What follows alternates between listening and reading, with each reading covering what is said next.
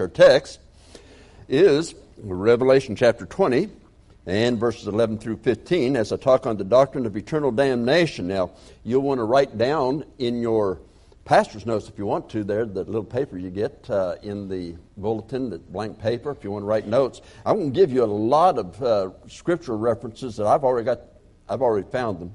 So you're just going to not be able to turn your pages as fast, but you may want to write them down because it's always good to check the scriptures to see if those things are so.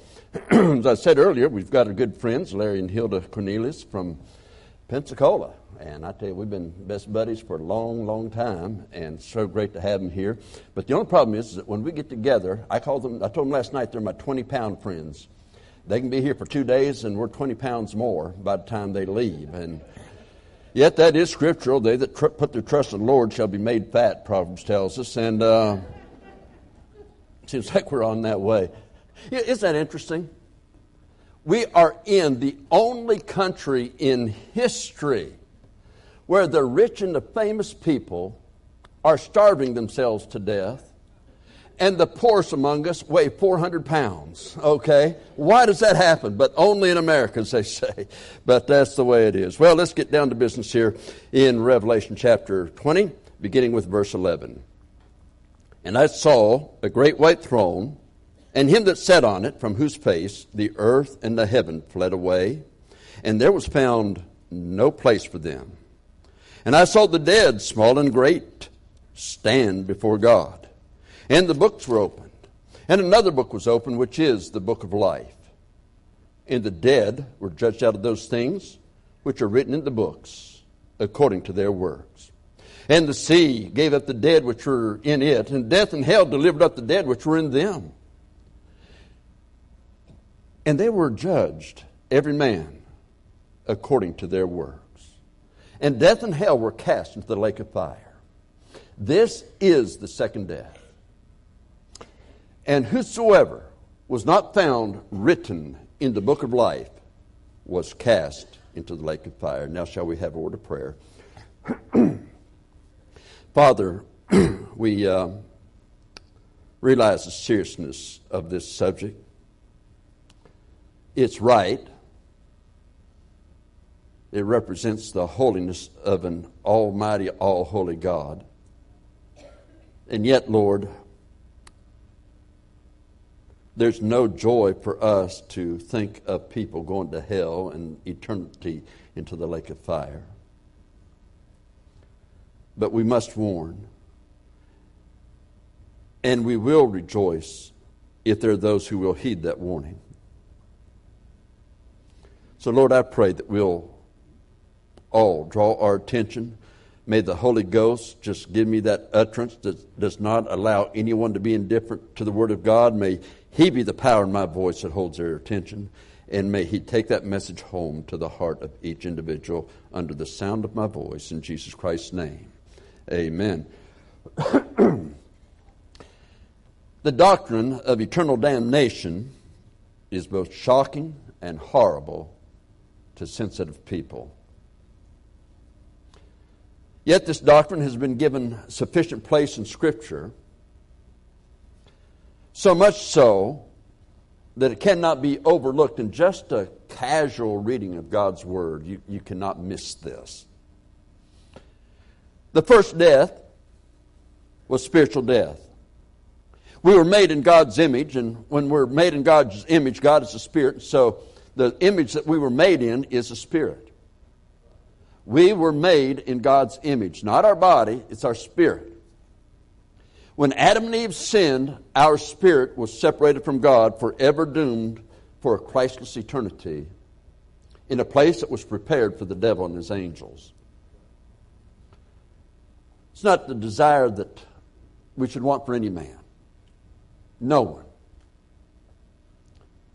And yet, we are born spiritually dead because our first parents sinned and we inherit that sin nature from them.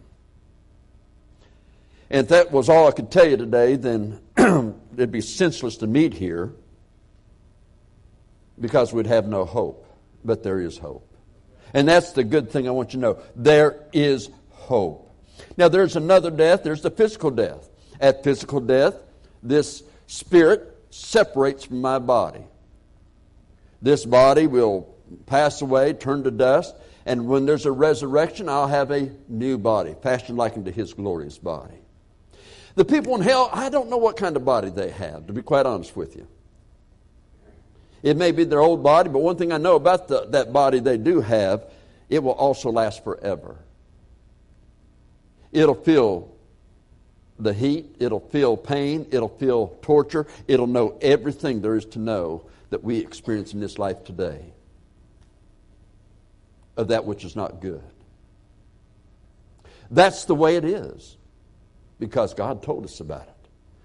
And the thing about God's Word that as you read through it, you find out that He has made no mistake. The Bible here, as we read here, speaks of the second death. You say, what in the world is the second death? The second death is simply this if your spirit leaves your body, that is, your body dies and your spirit leaves, and you've not received Christ as your Lord and Savior, you've not been saved, your spirit will be forever doomed to hell and the lake of fire. Never able to cease to exist, never able to escape, no hope. That's why this message this morning and the rest of tonight is so important. The first thing I want you to get an idea, though, here is the scene of our text because it's at the great white throne. You say, well, what is the great white throne? We hear judgments and all that. What is that all about? Well, I want us to build up to that first. And this morning, that's what we're going to do. We're going to build up to the white throne judgment. Then tonight, we're going to look at the white throne judgment. We're going to make comparisons. So let's look at what has already taken place up to this point. The first thing we're looking at is the rapture. The rapture is the next thing to happen as far as major events of prophetic nature on God's calendar. Now, right away, people say, well, the word rapture is not in the Bible. Well, neither is the word Trinity. We can go on about words that are not in the Bible, but the teaching is there. Okay? For an example, in 1 Thessalonians chapter 4 and verse 17, it says, Then we which are alive and remain shall be caught up together with them in the clouds, and so shall we ever be with the Lord. You know that word caught up comes from the Greek word, uh, it's harpazo. Now, if you got to be that and you just say it's not in the Bible, I don't see the word rapture, okay. We're awaiting the harpazo, man. You know? And, and so it means caught up. That's what rapture means. The rapture, they got that word from the Latin Vulgate that says raptura, and, and so they just took the word, put it in English, rapture. And that's what they use. But actually, it's being caught up. It's that snatching away, that quickness. In a moment, in the twinkling of an eye, as the Bible says in 1 Corinthians chapter 15 and verse 51. It happens that quickly. And so, the rapture takes place, and immediately, if you're saved, you're caught up, whether you've been dead for a hundred years, a thousand years, or whether you just died or you're alive and you remain on this earth and you're caught up to be with the Lord. Whatever it is, the dead in Christ rise first. That's the Methodist. And then the rest of us, okay, just a little joke there. Then the rest of us are caught up to be with the Lord, and so shall we ever be with the Lord. Now, Immediately, though, we're at the judgment seat of Christ, where every one of us, 2 Corinthians 5.10 says, we'll give an account of ourselves unto God. The judgment seat of Christ. Now, at this judgment seat, it doesn't determine whether you're going to heaven or hell. If you're at the judgment seat, you're going into heaven. That, that's settled. It, it does not. The judgment seat of Christ will not determine if you're going to heaven or to hell, nor will the white throne later determine whether you're going to heaven or to hell. The judgment seat, you're already going to heaven. At the white throne, you're already going to the lake of fire. Okay? So it doesn't determine whether you go to those places. That's already been determined in your life as to whether or not you receive Christ as Savior or not. But at the judgment seat of Christ, is a time of reward. Listen as we read here, uh, in, as I read here in uh, 1 Corinthians chapter 3, verse 15. If any man's work shall be burned, he shall suffer loss. but he himself shall be saved, so as by fire. Suffer loss? What does that mean? It means simply this. When you got saved, Ephesians 2 8 9, for by grace are you saved through faith, that not of yourselves, it is the gift of God, not of works, lest any man should boast. You got saved that way. But the verses don't stop there. The narrative goes on. For we are his workmanship, created in Christ Jesus unto good works, which God hath before ordained that we should walk in them. What does that simply mean? God already has a plan for your life. He had a plan before the foundation of this world. That plan was there. Should you get saved, then it would automatically be applied to your life. I believe there are people that should have uh, been missionaries and preachers and so forth that never knew they were. When they get to heaven, they'll find out that's what they're supposed to do. There are others should be driving buses. There should be others teaching Sunday school. There should be others uh, doing other things in God's house, and they're not doing anything because they felt like, well, you know, I don't. I, I just never thought about it. Well, what can I do? Look, and the reason they didn't know is because they did not seek God's face to know. And they will count the loss. That's what he said. They'll suffer loss. They'll be saved, and the Bible says, so as by fire. In other words, they didn't go to hell. They'll be saved, but nothing to show for it. After the rapture, there's going to be a seven year period called, we call the tribulation period. Jeremiah says it's a the time of Jacob's trouble It's a time as no man has ever known. One thing about the tribulation, one thing about prophecy, it does center around Israel. It centers around Israel. So you look at Israel. And, and so it's going to be a seven year period. You say that starts with the rapture. I don't know. The rapture will take place before the seven year tribulation. It could start, start the same day of the rapture. It could be 40 years later. You say, what do you mean, 40 years later? I don't know this. I'm not saying this is a fact, but I'm saying this.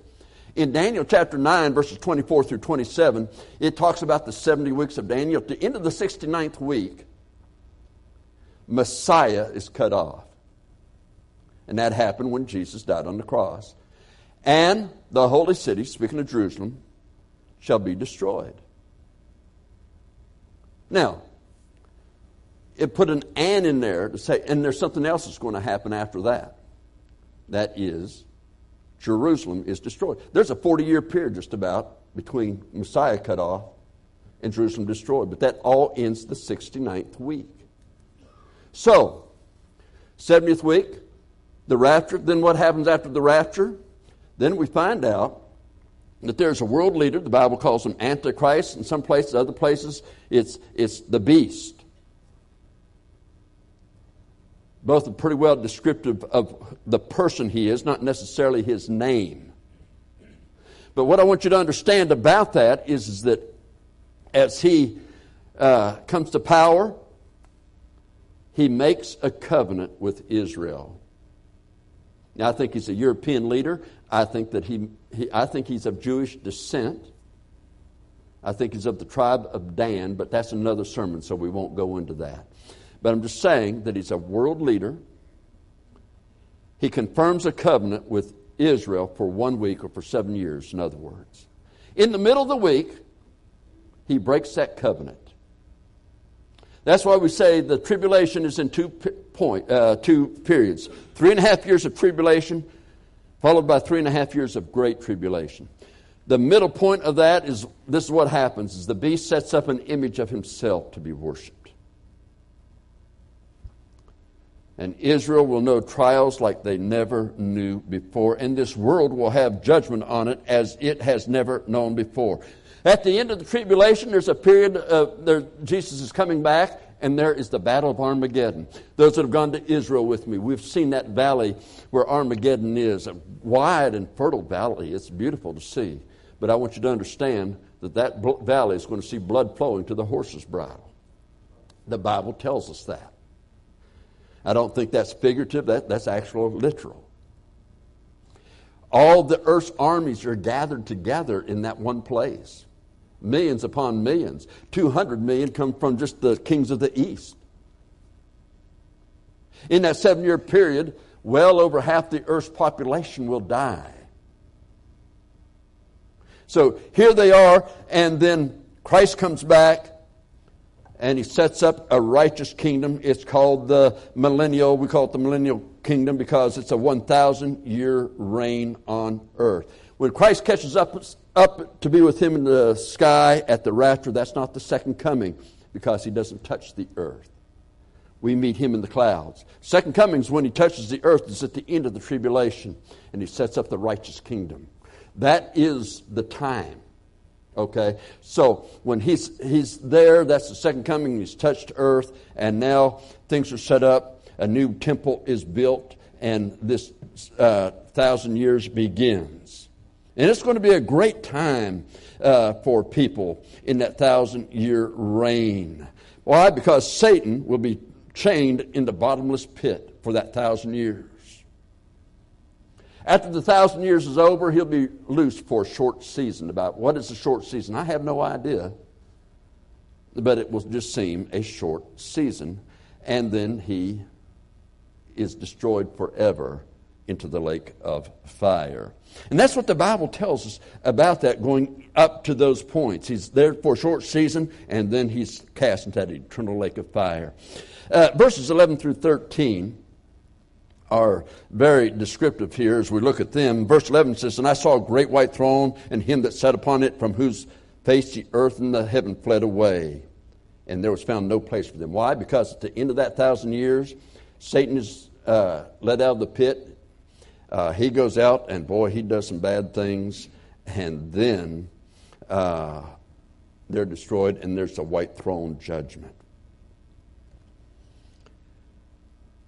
This verse 11 through 13 does not describe who's going to heaven or hell, as we said. It describes the white throne judgment. All those people are going to the lake of fire. They're going from hell. If they were in hell, they hadn't died yet, but they'll go from hell to the lake of fire. You say, what's the difference between hell and the lake of fire? I would say it'd be kind of like this to try to illustrate it. Because the rich man in hell was in flames. He said, I'm tormented in this flame. And yet, the rich man in hell knows that there is still something else coming. By the way, that's 2,000 years ago, and that rich man is still tormented night and day in that hell. But after the white throne judgment, death and hell are cast into the lake of fire. You say, well, what's that about? Well, let me read about it just a little bit here in Revelation chapter 14. Let's see if I can get to it here real quickly. But in, in Revelation chapter 14, we read in verses 10 and 11 The same shall drink of the wine of the wrath of God, which is poured out without mixture into the cup of his indignation. And they shall be tormented with fire and brimstone in the presence of the holy angels and in the presence of the Lamb. And their smoke is, and their, of their torment ascendeth up forever and ever. And they have no rest, day or night. And you see, what it is, I believe that going from hell to the lake of fire is like going from county jail to a prison. Not a prison like we think of in the United States where they have all these modern conveniences. This place was prepared for the devil and his angels. But that's where they'll go. And they'll be there forever and forever and forever and forever. Verse 12 goes on to say, And I saw the dead, small and great, stand before God. Why? Because no one is exempt. If they're without Christ, doesn't matter whether you're a king or you're a pauper, no matter who you are, if you're without Christ, you're caught up to this throne and you'll be at this judgment if you die without Jesus Christ. And let me say this they'll have this judgment just like the judgment seat of Christ determines rewards, the, this white throne judgment will determine the punishment. Hell will be worse for some than it is for others. But let me say this the best place in that lake of fire, the best place in hell, is a billion trillion non down the line times worse than the lowest place in heaven. And it's hard to put our arms around that, but that's the truth of the matter. So this judgment at the white throne determines their punishment in the lake of fire. Listen to uh, Luke chapter 12 verses 47 and 48. And that servant which knew his Lord's will and prepared not himself, neither did according to his will, shall be beaten with many stripes. But he that knew not and did commit things worthy of stripes shall be beaten with few stripes. For unto whomsoever much is given of him shall the much more be required, and of whom men have committed much, of him they will ask the more. In other words, there are people that heard the gospel, they had a chance to be saved, and they did not receive it. Now, I think it's been God's will in every generation for the whole world to hear the gospel. The reason they haven't is because God's people didn't carry the gospel. It's that simple. Israel in Exodus 19:6 was called a nation of priests. What did the priests do? They talked to God for people, and they talked to people for God. They didn't become that nation of priests. 1 Peter chapter 2, verse 5 and verse 9, as saved people, we're also a royal priesthood. We also have that responsibility. And so we need to understand that. That is the call that God has put in place upon our life.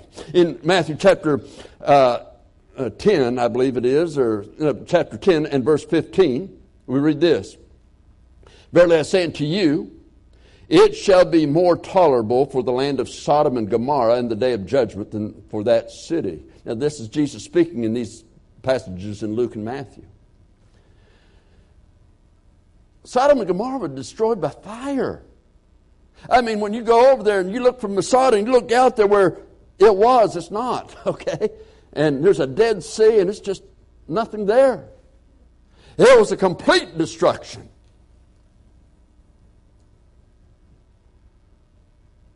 And as bad as that was for Sodom and Gomorrah, it's going to be worse for the person that's heard the gospel and didn't get saved. You say, why is that when I haven't done those sins like sodomy and things that they were doing? Sodom had a man there that didn't witness. They didn't have the gospel that we have today without excuse, the Bible says. In Matthew chapter 11, 24, Jesus again said it. But I say unto you that it shall be more tolerable for the land of Sodom in the day of judgment than for thee. These people heard, and those people rejected the gospel. Oh, that's a terrible thing to understand and to hear. There's no place to hide from God. Look back again in verses 12 and 13, where he says, And I saw the dead, small and great, stand before God, and the books were open, and another book was opened, which was the book of life. And the dead were judged out of those things which were written in the books according to their works. And the sea gave up the dead which were in it. And death and hell delivered up the dead which were in them. Understand, death and hell. Only Jesus, Revelation 1.18, has the keys of hell and of death.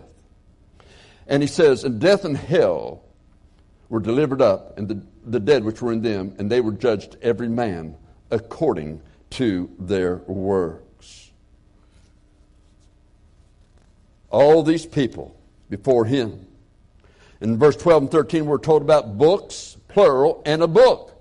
They were judged out of the things written in the books, plural, not the things written in the book, singular. The books, plural, have written the works of your life. Every moment of your life. The book singular is the book of life. Let's listen. Jesus is speaking. But he says, But I say unto you in Matthew 5 28, that whosoever looketh on a woman to lust after her hath committed adultery with her already in his heart. You guys, you ever look at a woman and say, Man, I'd like to be with her? Bible says that's adultery. That's going to be brought into judgment.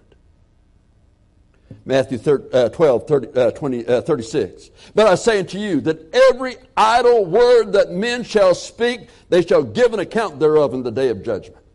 Whether it's a cuss word or something else, gossip, whatever it was, you die without Christ, guess what? You're going to be at the, that, that white throne judgment and you're going to give an account. You see, you died without your sins forgiven. I can sin and get those sins forgiven, and that won't be brought up at the judgment seat. The sins I don't repent of will be. I believe that. Let's go on. Mark 7 21 through 23. Pay attention to this as Jesus says, For from within, out of the heart of men proceed evil thoughts, adulteries, fornications, murders, thefts, covetousness, wickedness, deceit, lasciviousness, an evil eye, blasphemy, pride, foolishness. All these evil things come from within and they defile the man. He said, Well, it's in the heart. Yes. With that thought in mind, all these evil things I just mentioned from Luke, uh, Mark chapter 7, verses 21 through 23. Now listen to 1 Corinthians 4 5. He says in chapter 4, verse 5, Therefore judge nothing before the time until the Lord come, who both will bring to light the hidden things of darkness and will make manifest the counsels of the heart. Wow. Remember Mark? All those things in the heart? God's going to make those things manifest. Everybody will see it. Everybody will know it. In James chapter 4, verse 17, wherefore him that knoweth to do good and doeth it not, to him it is sin. Here's, you know how to do that?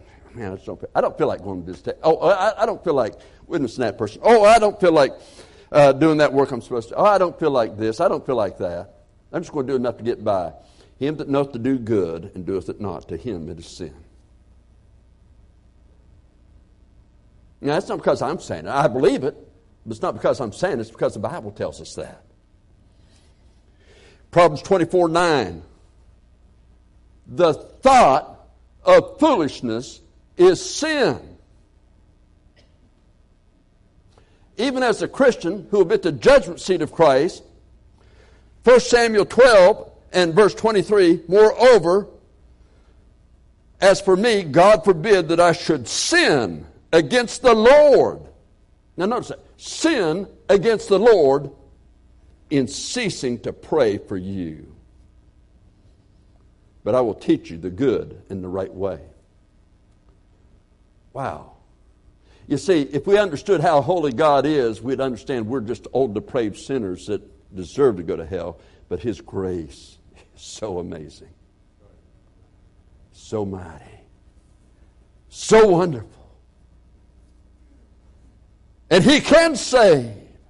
Because where sin abounded, grace did much more abound. Romans 5 and verse 20 tells us. All these things that I've ever said, all these things I've ever thought, all these things I've ever done, everything I've evilly intended, made manifest there's no excuse. You say, well, what's that book of life about? Revelation chapter 3, verse 5 says, He that overcometh, the same shall be clothed in white raiment. And I will not blot out his name out of the book of life, but I will confess his name before my Father and before his angels. What does that mean? I don't understand that. Remember, back to the judgment seat of Christ, where Christians are, the saved are. They'll count the loss.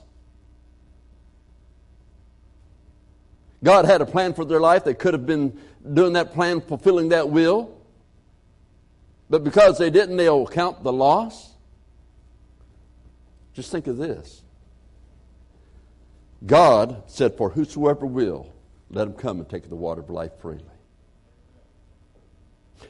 God so loved the world that he gave his only begotten Son, that whosoever believeth in him should not perish, but have everlasting life. Him that cometh to me I will in no wise cast out. God is not willing that any should perish, but that all should come to repentance. God, who would have all men to be saved and to come into the knowledge of the truth. Those are all scriptural quotes. You say, well, why are you saying that? Because I believe, it's Revelation 3 5, that book of life, that your name was there the moment you were born. It was there from eternity past. It's not blotted out until you die without Christ or Christ comes back. He was giving you the benefit of the doubt. Now, he knew what you do, but you know what? His foreknowledge does not mean that he makes you do it. He just knows whether or not you will do it, but he had the opportunity there for you. That's why the Bible says that no man is without excuse. No one. And my friend, people talk about the unpardonable sin. Oh, I've heard sermons on it, but really the most unpardonable sin is to die without Christ as your Savior. Nothing can be done about that. And yet, in 1 John chapter 2, in verse 2, it says, And he is the propitiation. That word propitiation means the entire payment for all time is paid off. The propitiation for our sins. That's a great verse if it stops there, isn't it? but it doesn't stop there. And not for our sins only, but for the sins of the whole world. He paid it all for everybody. For you, for me, He paid it all. Again, how many of those people at the Walmart in yesterday in Texas, should I say, in Texas, El Paso, when they got up, knew that that'd be the last day of their life? How many people up in Ohio uh, late last night, early this morning, knew that it would be the last day of their life? You think those people in Ohio would have been at a bar? If they knew within seconds they would meet God?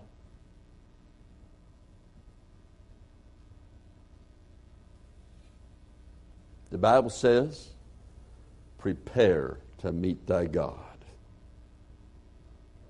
Are you prepared to meet God? Behold, now is the accepted time. Behold, now is the day of salvation. The Bible says, I believe I shared this in our Sunday school class today, in Matthew 7 21 through 23. Not everyone that saith, Lord, Lord, shall enter into the kingdom of heaven, but he that doeth the will of my Father which is in heaven. Many will say in that day, Lord, Lord, have I not uh, prophesied in thy name? In thy name cast out devils? In thy name done many wonderful works? Jesus answers, Then will I profess unto them, I never knew you. Not that I used to know you, but I don't anymore. No, I never knew you. Wow. They were never saved. They were religious, but not saved. Why? Because it was only he that doeth the will. What is that will? 2 Peter 3 9, the Lord is not slack concerning his promise, as some men count slackness, but is long suffering to usward, not willing that any should perish. That is, not anyone should go to hell. Remember John 3 16? For God so loved the world that he gave his only begotten Son, that whosoever believeth in him should not perish. Go to that eternal lake of fire, but have everlasting life. Listen, even the demons at Gadarene asked God, let us go to those swine. Don't send us to that place before the time.